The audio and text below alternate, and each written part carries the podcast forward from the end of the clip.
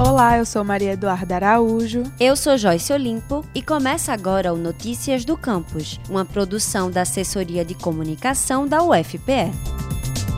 Na UFPE, existe uma tradição de apadrinhamento dos calouros. Vários cursos possuem até cerimônia para esse momento. Os novos estudantes escolhem os veteranos que os ajudarão em diversas atividades na instituição. Geralmente, essa escolha é feita de uma maneira bem simples, no início das aulas, através de sorteios, brincadeiras ou pelo perfil compatível dos estudantes. Pensando em inovar essa dinâmica, o curso de Gestão da Informação da Universidade lançou o projeto Calouro Humano, um web app de monitoria que facilita a integração entre calouros e veteranos e também funciona como ferramenta de apadrinhamento. A ideia é que os calouros acessem o aplicativo e visualizem as informações dos veteranos voluntários, como informações profissionais, personalidade e redes sociais. O calor então vai escolher qual tem mais afinidade e o padrinho receberá uma solicitação. Nós conversamos com Silvio de Paula, coordenador do curso de Gestão da Informação e responsável pela realização do calor humano, e ele nos falou sobre os objetivos do programa.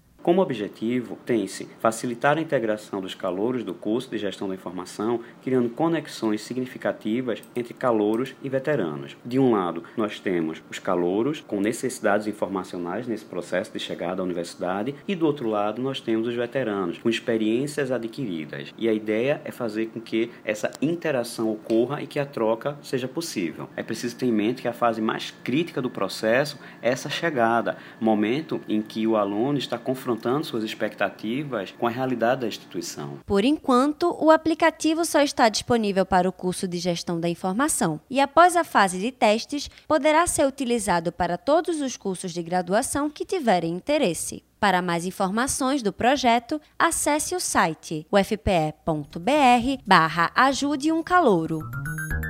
Acompanhe agora o que acontece na UFPE.